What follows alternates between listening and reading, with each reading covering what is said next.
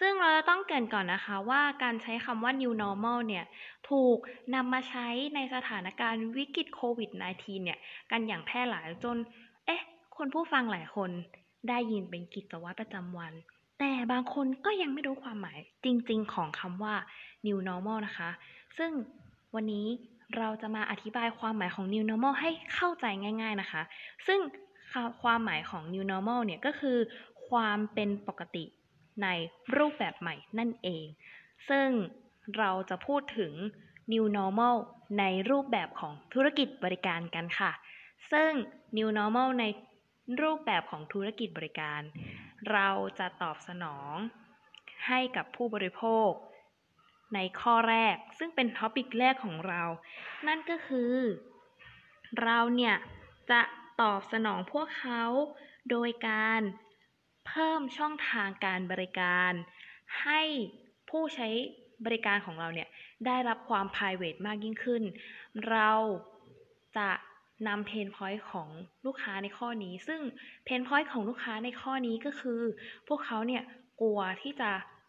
สัมผัสกับเชื้อโรค เมื่อมาใช้บริการกับธุรกิจของเรา เราจึงแก้ไขเพนพอยต์โดยการที่ อะ งั้นเราให้บริการแบบ private โดยคนต่อคน ซึ่งจะสามารถตอบโจทย์ให้กับผู้มาใช้บริการได้ในข้อนี้นะคะ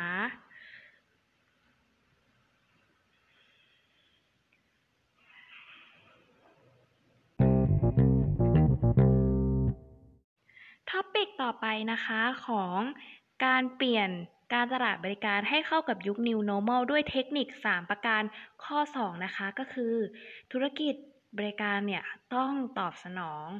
ให้กับผู้มาใช้บริการเรื่องความสะอาดและความปลอดภัยค่ะ เราต้องเน้นย้ำว่าเมื่อเขาเนี่ยมาใช้บริการกับธุรกิจบริการของเรา เขาจะไม่มีโอกาสได้รับเชื้อกลับไปอย่างแน่นอน อย่างเช่นเเราประกอบธุรกิจคลินิกนะคะ คลินิกเสริมความงาม เมื่อผู้มาใช้บริการเนี่ยมาใช้บริการกับคลินิกเสริมความงามของเรา เขาจะมั่นใจได้ว่าธุรกิจของเราเนี่ยเออมีการพ่นยาฆ่าเชื้อทุกๆ 1 ชั่วโมง มีการเช็ดทำความสะอาด บริเวณโซฟา หรือว่าบริเวณที่เป็นเคาน์เตอร์ บริเวณราวจับบันได บริเวณ ประตูบริเวณลูกบิดประตู เราทำความสะอาดทั่วทั่วคลินิกทุกๆ 1 ชั่วโมง โอกาสที่ผู้เข้าใช้บริการเนี่ยได้รับเชื้อโรคจากคลินิกของเราจะเป็นศูนย์หรือว่าต่ำมาก ๆ ซึ่งถ้าเราสร้างความเชื่อมั่นให้กับผู้บริโภคในข้อนี้เขาก็จะเกิดความสบายใจ และเหมือนความกังวลของเขาเนี่ยได้รับการตอบสนองที่ถูกจุด จะทำให้เขาเนี่ย เกิดความเชื่อมั่นมากยิ่งขึ้น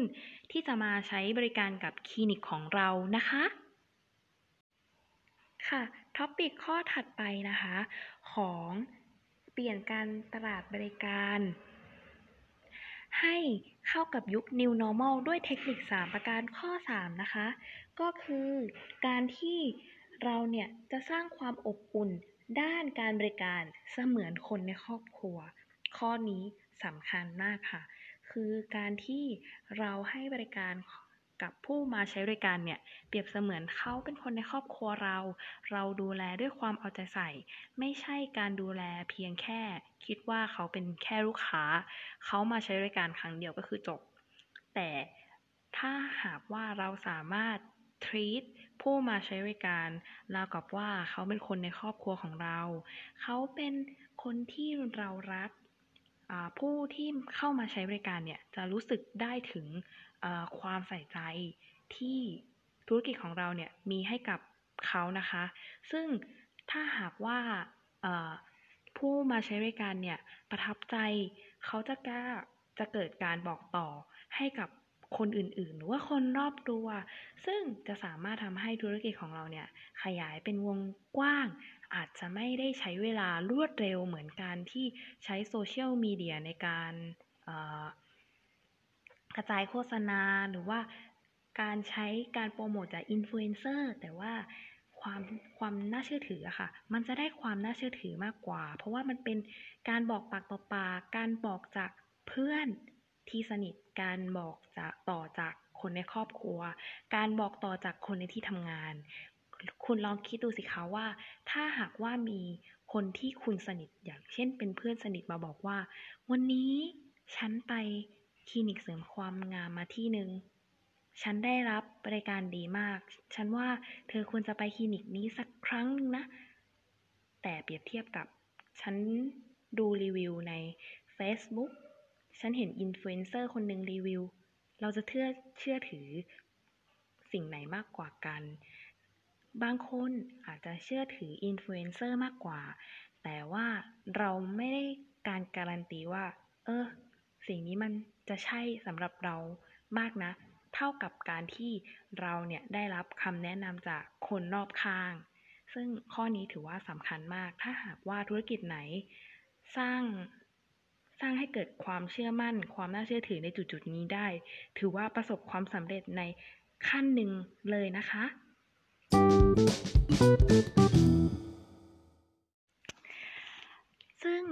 ใน topic นี้นะคะ ซึ่งก็คือ topic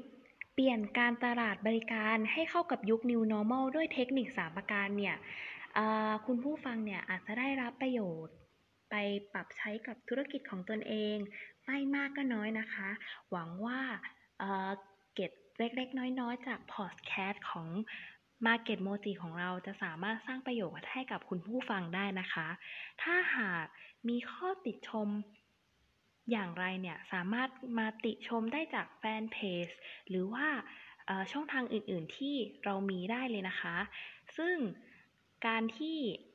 เรามาทำพอดแคสต์ตรงนี้เนี่ย ไม่ใช่เพียงแค่เราเนี่ยอยากจะได้ผู้ยอดติดตาม แต่ว่าเราเนี่ยอยากจะขยาย ให้อองค์ความรู้ของเราเนี่ยแพร่กระจายไปไปในวงกว้างนะคะ ซึ่ง การที่เราสามารถทำให้คุณผู้ฟังเนี่ยได้รับประโยชน์ เราก็ถือว่ามันก็เป็นความสุขของเราอย่างหนึ่งค่ะ ถ้าเกิดว่าคุณผู้ฟังมีข้อติชมอย่างไรเนี่ยสามารถเข้ามาติชมเราได้เสมอเลยนะคะมาเก็ตโมจิของเราเนี่ยยินดีรับคำติชมจากคุณผู้ฟังเสมอค่ะ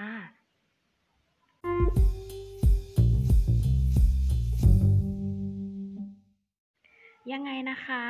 พอดแคสต์ของ Market Moji ของเราเนี่ย ก็ฝากคุณผู้ฟังเนี่ย กดติดตามเราได้ที่แฟนเพจ Market Moji นะคะหรือว่าจะเป็นช่องทาง TikTok นะคะ ที่จะนำเสนอคอนเทนต์ตต่างๆ ที่เป็นไอเดียที่ครีเอทีฟขึ้นมา มีเกร็ดเล็กเกร็ดน้อยที่แฝงไปกับความสนุก ซึ่งชื่อว่า Market Moji เช่นกันค่ะ หรือว่าจะเป็นช่องทาง YouTube ที่จะนำเสนอคอนเทนต์ที่มีสาระมากขึ้น ที่จะเป็นทางการหรือว่า formal มากขึ้นเนี่ย เราก็มีเอ่อ channel YouTube นะคะ ซึ่งชื่อว่า Market Moji เช่นเดียวกันค่ะ ยังไงก็ฝากคุณผู้ฟังเนี่ยไปกดติดตามเราได้ที่ channel ดังกล่าวนะคะ ยังไงถ้าเกิดว่ามีข้อผิดพลาด ข้อใดเนี่ยเราก็ขออภัยคุณผู้ฟังมาในนาที่นี้นะคะ ยังไงก็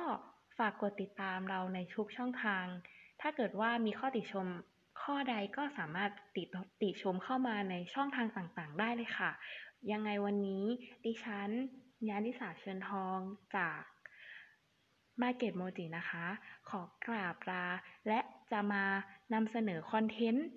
R ที่มีประโยชน์ข้อไหนหรือว่าคอนเทนต์ที่มีประโยชน์เกี่ยวกับ marketing เรื่องอื่นเรื่องไหนเนี่ยฝากคุณผู้ฟังเนี่ยติดตามกันด้วยนะคะ ยังไงก็ขอบคุณมากค่ะ สวัสดีค่ะ